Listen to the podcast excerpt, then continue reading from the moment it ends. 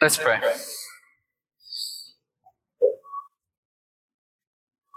Heavenly Father, we come to this morning to hear your word read for us, to hear it explained and unpacked for us, to taste the sacrament that you've given us.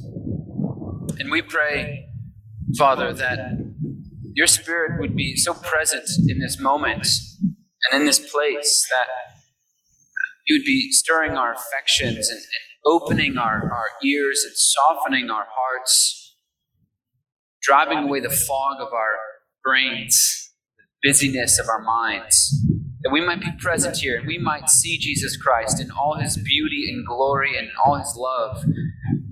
We pray you do this for your glory and for your name. And may the words of my mouth and may the meditations of our hearts be pleasing in your sight, O Lord, our rock and our redeemer. Amen. I want to begin this morning by thanking Kerry Balzer. I don't think Kerry's here this morning, but I want to thank Kerry Balzer for filling the pulpit while I was away on study leave last week. He's always faithful to Christ and to the text in his preaching, and so I'm confident you benefited from what God had to say through him. So thank you, Kerry. This week we'll begin another three-week sermon series, and I say another three-week sermon series because if you'll recall, we spent the last three Sundays in September on a series devoted to providing some of the scriptural support for our new mission, vision, and values here at First Presbyterian Church. And if you missed any of those sermons, I would encourage you to go back and listen to them. The mission, vision, and values are published on our website now. I think there's a few physical copies inside, but they're published on our website under the About Us tab at the top of our website. And all past sermons are also available to you in the sermon archive located under the Gather and Grow tab on our website. And I want to encourage you to listen to those sermons because for the next three Sundays, we are going to devote our attention to one of the three prongs of our vision statement. Each of the prongs of this vision statement is focused on the cultivation of presence. But one of the prongs is focused on cultivation of the awareness of God's presence with us. The second is focused on cultivating our presence with one another as a community of saints. And the third is cultivating our presence in the city. And it's this last prong of our vision statement, the cultivation of our presence in the city, that will be the focus of the next three sermons at First Pres. And what you will notice in our vision statement is that we do not provide the how for this statement, how we will go about doing these things, how we will go about cultivating presence in this three-pronged way. And this is an intentional omission because it allows the staff and the session and the members of First Presbyterian Church the flexibility to explore creative ways in which we can fulfill this vision. However, when it comes to cultivating our presence in the city, there is already one how that we have identified and committed ourselves to, and that is by developing stronger relationships with our neighbors, specifically our Hispanic neighbors, of which there are many in Siloam Springs. How will we cultivate our presence in the city? Well, one way is through the cultivation of genuine and meaningful relationships with the Hispanic community of Siloam Springs. You likely have heard that First Presbyterian Church has joined what is called NWA United. This is a group of churches that in Northwest Arkansas who are united in the gospel, against racism, for justice, and all for the glory of God.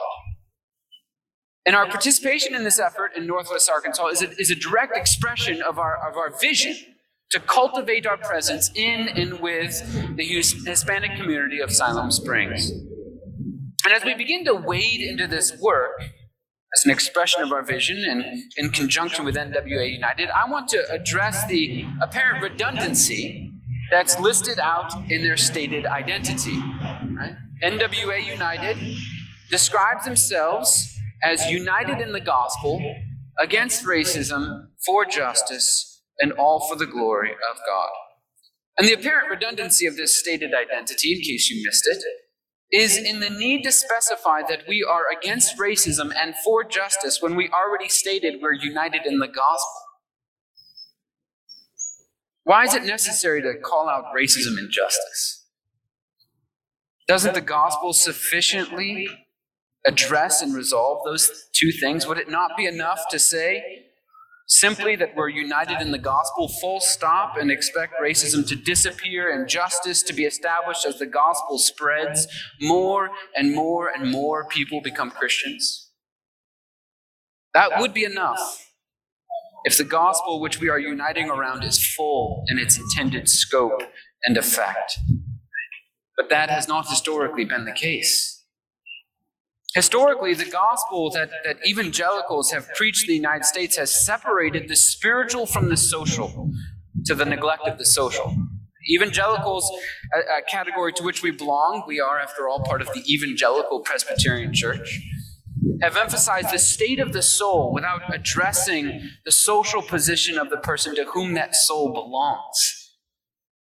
In fact, early on in this country, while we were still a British colony, Christians made emphatic assurances that they would not disrupt the social order that had enslaved African men, women, and children in exchange for the right to preach the gospel to slaves and thus save their souls. Michael Emerson and Christian Smith, in their absolutely brilliant book entitled Divided by Faith, identify three major ways the clergy at that time sought to reverse the accepted understanding that accepting Christ and being baptized freed a slave not only from sin, but also from slavery. They wanted to reverse that. They wanted to divide the social from the spiritual in order to receive license to preach to the slaves. So Emerson and Smith point out that beginning as early as 1664, and increasingly during the first quarter of the 18th century, clergymen encouraged several colonial legislatures to declare that slaves remained slaves even when baptized. Secondly, they had Anglican Bishop George Berkeley request a formal statement from Britain's Attorney General and Solicitor General. In 1729, both replied that baptism did not negate slave status within the British kingdom. And third, clergymen argued that Christian liberty in no way changed temporal bondage. In a widely distributed 1727 letter to American planters, Anglican Bishop Gibson declared that Christianity and the embracing of the gospel does not make the least alteration in civil relations. The gospel, early on in our country, was stripped of its fullness, so that it had spiritual implication, but no social implication. And in an effort to set everyone at ease about their gospel ministry, clergymen of the day pushed to have slavery further cemented as an unchangeable reality for the Africans who had been stolen from their homes and forced to labor for nothing in return except the anemic hope of a partial gospel that was being preached to them that one day things will be different. They were told that Christ's work to make us equals had no bearing on their status in this life.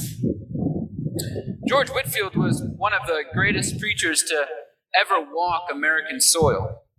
He was instrumental in the First Great Awakening in the United States. Smith and Emerson tell a story to illustrate just how powerful his preaching was. It was so powerful and moving that Benjamin Franklin, a man once quoted as saying that a man and his money were soon parted. Benjamin Franklin parted with his money when he listened to George Whitefield and became a self-proclaimed fool when he heard him preach. Franklin is quoted as recounting the story in this way. He said, "I perceived that Whitefield intended to finish with a collection, and I silently resolved he should get nothing from me. But he finished so admirably that I emptied my pockets wholly into the collector's dish, gold and all." Whitefield was a hugely gifted preacher, able to even move Benjamin Franklin. And many credit him with being the founder of American evangelicalism.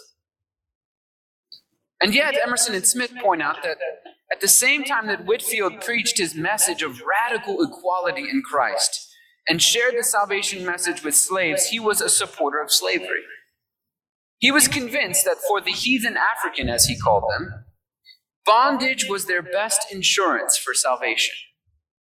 What is more, in an open letter to planters in the colonies, Whitefield urged kinder treatment of slaves, but noted that cruelty can have the positive effect of heightening the sense of their natural misery, thereby increasing receptivity to the Christian message. You hear the perversity of this logic. Not only were the spiritual and the social separate for him, as they were with most clergymen of the day, but Whitefield sought to use the social oppression of slaves as leverage to get them to receive his spiritual message of salvation. Whitefield would oppose the abolition of slavery because he would lose his leverage for the gospel. And it makes one wonder what gospel it is that Whitefield was preaching, that he could care for the soul but not for the body. It certainly wasn't the gospel that Jesus preached in the synagogue at Nazareth. The story which was read for you earlier from the Gospel of Luke. Jesus having... We're going to move to this mic.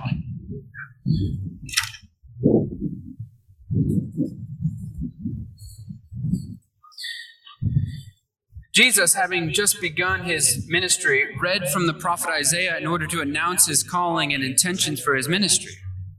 The Spirit of the Lord is upon me, Jesus announced. He has anointed me to bring good news to the poor. He's sent me to proclaim release to the captives and recovery of sight to the blind, to let the oppressed go free, to proclaim the year of the Lord's favor. There are four things I want to point out to you about Jesus' statement. The first is the dual nature of the language Jesus chooses. He's been sent to bring good news to the poor, to proclaim release to the captives, recovery of sight to the blind, to let the oppressed go free. Jesus intentionally uses flexible language that can have both spiritual and social meanings. He does not choose one over the other. He does not preach a social gospel that puts great effort into social justice without any regard for the salvation of souls. Neither does he preach a gospel that's been characteristic of evangelicals in the United States, a gospel that demonstrates little regard for social conditions so long as the person is saved. The gospel Jesus preaches is a salvation from sin and a salvation from the effects of sin. When Jesus healed the paraplegic man brought to him by his friends who carried him on a mat, Jesus said to the man, "Your sins are forgiven you." But in order to make the spiritual reality of his forgiveness visible to those present, he also said to the man, "Take up your mat and go home." The man picked up his mat and went home, and the physical effect of his healing communicated the spiritual reality of his forgiveness. The two complemented each other and pointed to one another, and Jesus chooses language that allows both the social and spiritual hope he brings to be communicated simultaneously. And the second things I want to point out about Jesus' announcement is that the poor in Luke 4, the people to whom Jesus brings good news, are neither the spiritually nor economically poor, as is often imagined. Rather, as one scholar explains, both of these definitions of the poor are inadequately grounded in ancient Mediterranean culture in the social world of Luke Acts.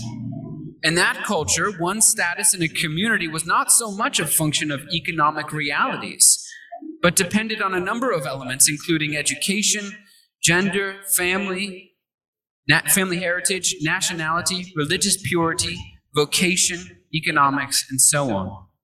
Thus, lack of subsistence might account for one's designation as poor, but so might other disadvantaged conditions according to normal canons of status honor in the Mediterranean world. And this is worth pointing out because by naming the poor with this broad social meaning, Jesus was demonstrating his interest not just in a narrow swath of economic poor, in the marginalized people living in his community. Is not satisfied or pleased with the rigid boundary markers that had been developed to privilege some and marginalize others. Instead, he was looking outside the boundaries and wondering about those people. They need some good news. Who is going to preach good news to them? And the third thing to point out about Jesus' announcement is that the word release, which shows up when Jesus says that he's come to proclaim release to the captives. This word is best translated as forgiveness, so that Jesus is presented as the Savior who grants forgiveness of sins. But in the Gospel of Luke, forgiveness, as scholars point out, implies restoration to or entry into the community. The mission of release would have important spiritual and social ramifications. A person wasn't forgiven and left in the same social position. A forgiven person was, by virtue of their forgiveness, brought into the community and enjoyed a different social status than before receiving their forgiveness. Spiritual, therefore, had a direct bearing upon the social, which is a direct rebuke, the evangelical tendency to separate the two. But perhaps the most important thing to point out about Jesus' announcement is that this word release, which is repeated twice in the text, is a direct echo of the Jubilee laws that were articulated in Leviticus 25 and read for you earlier as our Old Testament reading. The Jubilee laws were a codified plan for regular and vast social disruption that were designed to maintain equality within a society.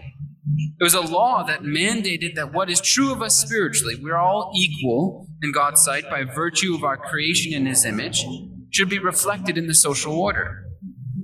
The Jubilee laws stated that every 49 years, everything was reset. One scholar explains that in biblical times, a man who incurred a debt that he could not repay could be forced to sell off his land or even his personal freedom by becoming a slave. And when left unchecked, this process led to great social division, with a class of rich landowners exploiting a mass of landless serfs. But in the Jubilee year, the land reverts to its original owner, and the slave is given his freedom. Thus, about once in any man's lifetime, the slate was wiped clean. Everyone had the chance to make a fresh start. The rich had to part with the land and slaves they had acquired in the previous 49 years, while the poor recovered their land in freedom. The Jubilee would have restored some semblance of equality between men, thereby recapturing something of the relationship that existed between them at their creation. If you think about this legislation that God had written into His law, the thought of it is incredible and the design is brilliant. The social and structural disruption of this would have been tremendous. In order to make the spiritual and the social realities match, huge structural realities had to be reversed and undone. It was not enough for one person to do this. Everyone was required to abide by the law. And so there was this release of power, the end of oppression, the elimination of inequality. And the next year, the year after the Jubilee, everyone could begin again, and life was allowed to play out the next 49 years. But the knowledge that the Jubilee year was coming was both a check on the insatiable greed and appetite of humanity and a source of hope for those who found themselves enslaved or without any land to call their own. It's absolutely brilliant. And this is what Jesus is echoing in His announcement of His ministry. An announcement in which He shows through various ways that He's interested in both social and spiritual salvation, and is interested in not just the economically or spiritually poor, but those who have been disadvantaged by the structures of a society that have pushed them to the margins. Jesus is committed to making the social and spiritual realities match, not just through personal reconciliation, although that is a huge part of it, but through structural disruption. It undoes power dynamics and allows all people to make a fresh start. This is the fullness of the gospel which Jesus proclaimed, in which we must learn to embody. As we observe and address the great economic, power, and educational disparities that exist between the separate races in our country and in our city, God did not give us the vision of Revelation 7 with people from every tribe and language standing before God as equals in praise of Him as a vision merely of what will be, but of what should be. He tells us the end while we're living in the middle still, so that we can spend the rest of the time trying to make the middle of the story more closely resemble the end. He gives us a glimpse into heaven so that we can know how we should be acting on earth in order to participate in the answer to our daily prayer, that God's kingdom will come, his will be done on earth as it is in heaven. This is precisely what we're trying to do as we increase our presence in and with the Hispanic community of Siloam Springs.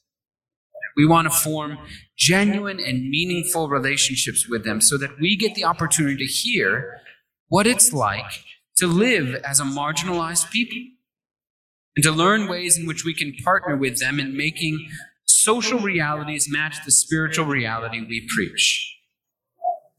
If you don't think they're marginalized, according to the 2020 census data, Hispanics make up 22% of the population in Siloam Springs, almost a quarter of the population. And yet our city board with 7 seats contains not a single Hispanic. That's not good news for the board. Using that word, of course, the way Jesus did, to describe those on the edges of a society. That's not even very American. It verges on taxation without representation, and we've wasted perfectly good tea in the past to fix that problem.